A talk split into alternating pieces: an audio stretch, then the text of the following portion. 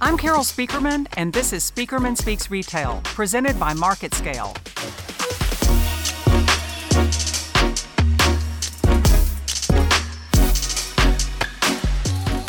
Hi, this is Carol, and welcome to Spieckerman Speaks Retail, where we navigate retail from now to next through my latest retail trajectories. Now, in the last episode, we touched on diversification and how it's going to be the growth engine for retail going forward. I mean, it's not going to be building thousands of stores. We certainly know that. Uh, that was true before the pandemic, and it's never been truer now. But as part of this diversification, retailers are making lots of new decisions. But as they spread their tentacles in all these new directions, one big question looms large, and that is buy, build, or bridge. Determining when to build solutions internally or when outside partnerships or even outright acquisition make more sense on all kinds of uh, new fronts and in all kinds of new scenarios. So, no two retailers are approaching buy, build, or bridge the same way. But either way, it is the definitive question and it's the unifier for their decision making. And that's why it's our trajectory for today's episode. Traditionally, buying gives companies access to assets or capabilities that are too expensive or difficult or time consuming to build. But when it comes to building, uh, even though building isn't always the easiest strategy and it's more of a long term strategy, it can offer retailers more control and even be more profitable once the things that retailers build, whether they're brands or solutions or products, uh, once they scale and once they work all the bugs out. Bridging through partnerships, though, allows retailers and brand marketers to ramp up concepts and open up new channels quickly, but to do it by leveraging others' already established platforms. So, this is really Amazon's entire model. You know, that's how Amazon has become a newfound frenemy to other retailers and why it has so many, you know, brand marketers just scrambling to get on the Amazon platform. Because retailers and brands are using Amazon as a bridge to e-commerce capabilities and as a bridge to millions of online shoppers. So, buy, build, or bridge was on every retailer's mind before the pandemic, and it's going to continue to be for those who make it out on the other side. In fact, some of the buy, build, and bridge decisions that retailers made before the pandemic are helping them make it through uh, and making make it through to the other side. You look at uh, Walmart, for example, and their decision to buy some digital and tech platforms before the pandemic. Now, some of these acquisitions laid the foundation for the clicks to bricks capabilities that are carrying them through right now that are making Walmart an ongoing destination, even for shoppers that didn't consider Walmart before. And it's also providing greater safety for Walmart's customers. You know, before what was considered convenience is now a matter of safety, and that has been a feather in Walmart's cap as well. But it was the decision to buy these capabilities that made all of it happen faster and also allowed Walmart to get some of the kinks out of the system before something like this corona crisis hit. Target, uh, you know, a company that's been known for partnerships, you know, with designers and others uh, throughout its history, actually had made quite a few build decisions that are helping it weather the storm right now. Decisions to rebuild its private brand portfolio and focus on the value that it offers to consumers um, in, and in categories that aren't just fashion anymore. They started focusing on essentials and grocery even. And that is really helping Target right now as it as shoppers come to Target stores more frequently for grocery items and in the process Target increases the chances that those higher margin items that they've always been known for in home and apparel might make their way into the cart as well. So Target uh, made some really good decisions again, kind of happy accidents uh, that have t- that have ended up aligning with this new shopper behavior that's taken taken hold during the crisis. Tractor Supply is an interesting story though because they just recently ramped up their same day delivery capabilities from covering just 20% of their stores to all 1800 plus locations and they did it within 3 weeks. Now Tractor Supply was able to hit that blistering pace by hooking up with a company called Roadie. So, this was a bridge building move that accelerated their capabilities that are relevant for the pandemic and also set tra- tractor supply a- apart from so many of their competitors that still just don't have those capabilities, particularly a lot of those independent operators. But this is just a small sampling of the buy, build, and bridge action that's happening right now in retail. So let's take a look at this trajectory, let's track it, and talk about where it's going next and what it means for you. So I'd frame the changes that are happening, the next evolution of buy, build, or bridge in three ways. First of all, the most successful retailers aren't going to just pick one strategy. They're going to be buying, building, and bridging simultaneously. And from there, they're going to start to flex between those options, basically reserving the right to change their minds once they buy, build, or bridge. So that can mean jumping off from a partnership and deciding to take something in house. Or conversely, that can mean taking something that's in house and offloading it and delegating it to somebody else. From there, though, some of these solutions that they create are going they're going to look to monetize them and even make them available to their competitors. So we're already seeing this next stage monetization and migration starting to happen. You look at Kroger, for example. Now, as part of their Restock Kroger program, they are investing in businesses outside of traditional grocery, going back to those tentacles extending um, and the core being no more. Now, these alternative revenue streams grew a very respectable 20% in 2018 but they're expected to bring in as much as $150 million to Kroger this year. On the bridge front, though, Kroger is partnering with Microsoft on connected experience stores that are going to digitize all kinds of different things within the store or help them realize what I call the digital rethinking of physical retail. So, this is going to be everything from digital pricing displays to digital promotions and digital nutritional information um, really just transforming the store experience. But once it takes off, if it if it all works out, Kroger and Microsoft are going to hope to make it available to others as a retail as service product or what I like to call a private solution. You know, we've talked about private brands for years, but now as retailers seek to monetize their solutions, they're going to have private solutions that they can make available to others, even their competitors. But Kroger has a history of bridging and, and partnerships. You know, they've never been really shy about that. They had a years long partnership with dunnhumby on the data and analytics side, for example. But now they've parlayed that relationship with Dun- dunnhumby into an in house agency, an in house platform that they're calling 8451. So there's that migration from bridge to build that is going to allow Kroger to take these assets in house, to own them, and to monetize them by making this platform available to their CPG customers and, in some cases, to other retailers. So let's track some of the new motives that are driving these decisions to buy, build, or bridge. You know, how that why is changing on all fronts. Then we'll talk about what it means to your strategy. So, why would you buy? Well, back in the day, one of the ways reasons that you would buy is just to drive efficiencies and to get into new markets. You know, in the pre-digital age, back in the late 90s and early 2000s in particular, there was a lot of mergers and acquisition activity going on.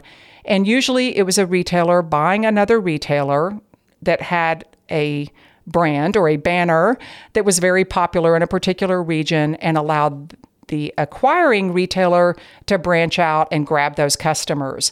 It was all about brick and mortar scale and efficiency. And as those mergers and acquisitions heated up, a whole bunch of regional retail banners that did enjoy fierce loyalty just disappeared. And along with that, a lot of headcount disappeared as those companies just got absorbed into, you know, the main retailer, the buying entity uh, a lot of consumers actually weren't that happy about this because those com- those stores did have loyalty, and some even say that that led to the later demise of the acquiring companies that they underestimated how popular those brands were. But either way, it was about getting rid of headcount and and really shrinking the organizational structure. But here's what's new. It's kind of been turned on its head because acquisitions are becoming a powerful tactic for winning the retail talent wars. And that's very important these days as retailers need so many people, so many talented people, uh, tech people in particular, to run their platforms. So, this acqui-hiring movement is accelerating, buying companies for the brain grab. You look at Walmart when they bought Jet.com in 2016. You know, immediately they put they uh, uh, brought Jet CEO Mark Lore in to their executive team, and then some subsequent brand acquisitions that Walmart made. They uh, brought those folks into their organization as well. So instead of just saying, hey, you know, off with their heads, they actually thought of these folks as bringing talent to the organization. And no doubt those folks have helped Walmart ramp up uh, all kinds of capabilities, even as some of them leave the company, and even as Walmart starts uh, pumping on the brakes on some of these buys and backing up from that strategy and moving toward building and bridging. So there's that migration happening there. So let's talk about what's new on the build front. Now, it can seem that retailers aren't doing a lot of building because they've been so much more open to partnership and and outsourcing, which is a you know relatively new and and different shift for retailers. But now, uh, particularly in the technology arena, and with this, uh, you know, access that retailers have to all these open source tools, retailers have the confidence now to build more of these technology uh, technologies in house. And as sensitive as the data world has become, and privacy concerns, not to mention licensing fees and other considerations, there's been a real incentive for for retailers to take this buy approach, uh, take this build approach, and take a lot of those capabilities in house. But the uptick in bridge building marks a really big shift because retailers, for many years, seemed to think they could do everything themselves. But now they, they know they can't and they no longer want to. They've never been more open to partnerships. And they've also never been less squeamish about partnering with companies that do business with their competitors. This is particularly true of technology providers and um, you know even companies like Instacart. Look at all of the competing retailers that they do business with. So that's a big change on the bridge front. So this brings us to our trajectory tracker takeaways. What does all of the this buying, building, and bridging, and all of these changes and evolutions of this trajectory mean to you? Well, for retailers, you have to know you guys don't have to go it alone anymore. You've got all kinds of options, but not many excuses because there are so many companies out there right now that can lend a hand and help you build bridges, build bridges between gathering data and actually doing something with it, bridges between clicks and bricks. You know, I'm still so surprised by how many retailers now say, oh, well, you know, we're just hoping people will still come in our stores and we just can't build out this these capabilities for delivery, etc. Well, that's just not the case. There are plenty of companies that can help you build those bridges to those capabilities really quickly. Also, too, for retailers, buy, build, or bridge is a great strategic conversation starter. You know, I've facilitated some of these offsites to where the focus is what do we want to buy? What do we want to build? What do we want to bridge? And what I've found is that it it provides a lot of relief because the questions then become not should we do this or can we do this? It's how should we do this? It goes from an if to a which. And there's so many partners out there who can help you get so many things done that you just couldn't do yourself. Now, for brand marketers and for retail solution providers of all stripes, before you even consider approaching a retailer with a pitch, even before you look at store counts or sales volume or who does what, you know, all that traditional research, it really pays to look at the buy, build, and bridge strategies and actions that your prospects have taken. To ask, what are they buying? What have they built? What are they bridging and with who? Don't always assume that everything that they're doing is homegrown and owned but on the other hand, if everything is, if if your prospect is doing everything in house still, it probably means that they're kind of shut off and they may not be a very good option for you. They may not be very open. You may not get very far with them. So, that alone is very valuable information. And when you parse out these buy, build, and bridge decisions for your prospects in any B2B situation, really, you learn so much about where they see the gaps and opportunities and how open they are or not open they are to partnerships. And it's also going to give you great talking points that I can guarantee that your competitors are not leveraging. If you go in there and talk about those buy, build, and bridge strategies, they're really going to think you did your homework. I even go so far as to encourage my clients to take out three colored markers and go through press releases, investor transcripts, officer interviews, and just boom, boom, boom, highlight those buys, those builds, and those bridges. And then you have the, the ability to reference those and to link them to your products and solutions and services, you know, because the precedent's already been set. Or you can also position yourself as being an alternative to some of those decisions. But it's a great starting point either way.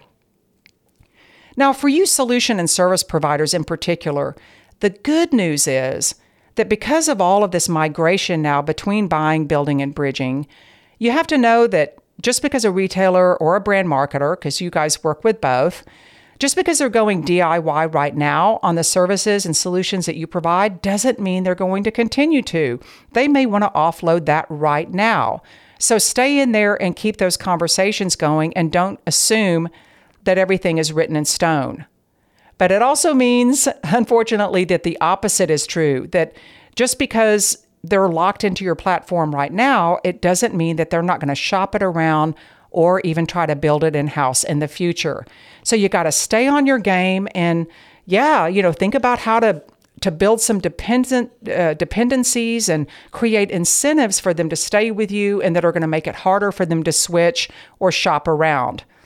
But definitely proactively, you've got to build those firewalls that gives that give retailers and brands and their direct competitors because remember, all bets are off now and this expectation of exclusivity is no longer hanging in the air. Um, if you have those firewalls in place, you can give them the confidence to do business with you. Because again, the great news is they've never been more open to outside partnerships and they've never been less you know worried about getting help from companies that work with their competitors. If you're good at what you do and you've got their back, you're good to go. And for those of you who might be positioning for acquisitions or even have that as a possibility in your business model, bridge building is a great first step to get your future acquirer, whether that's a retailer or another entity, get them familiar with what you do. So many of these acquisitions that have happened on the retail front started out as partnerships. Uh, Costco, as a matter of fact, just bought a third party logistics company called um, Innovel for $1 billion cash. But they had partnered with this company for years and decided, you know what, we love what you do and we want to have it as part of our asset base. The interesting thing is, though, going back to all of these tangled webs, Innovel is actually uh, was actually owned by the ho- holding company that operates Sears and Kmart. And wouldn't you know that all of Innovel's current customers, retailers that are not Costco, are still going to be part of the portfolio. That's part of the value that it brings to Costco. So, very interesting, again, on the migration and monetization front. So, wrapping things up, striking the right balance of acquired assets, homegrown solutions, and partnerships is going to be a constant question in retail, regardless of how long this pandemic drags on. It's, it's happening now, it's going to continue to happen on the other side. And the need to rev up all three uh, three options, all three of these uh, potentials, is only going to intensify as retailers seek these this next generation tech talent, as they seek greater security, and as they want to k- quickly ramp up capabilities, particularly.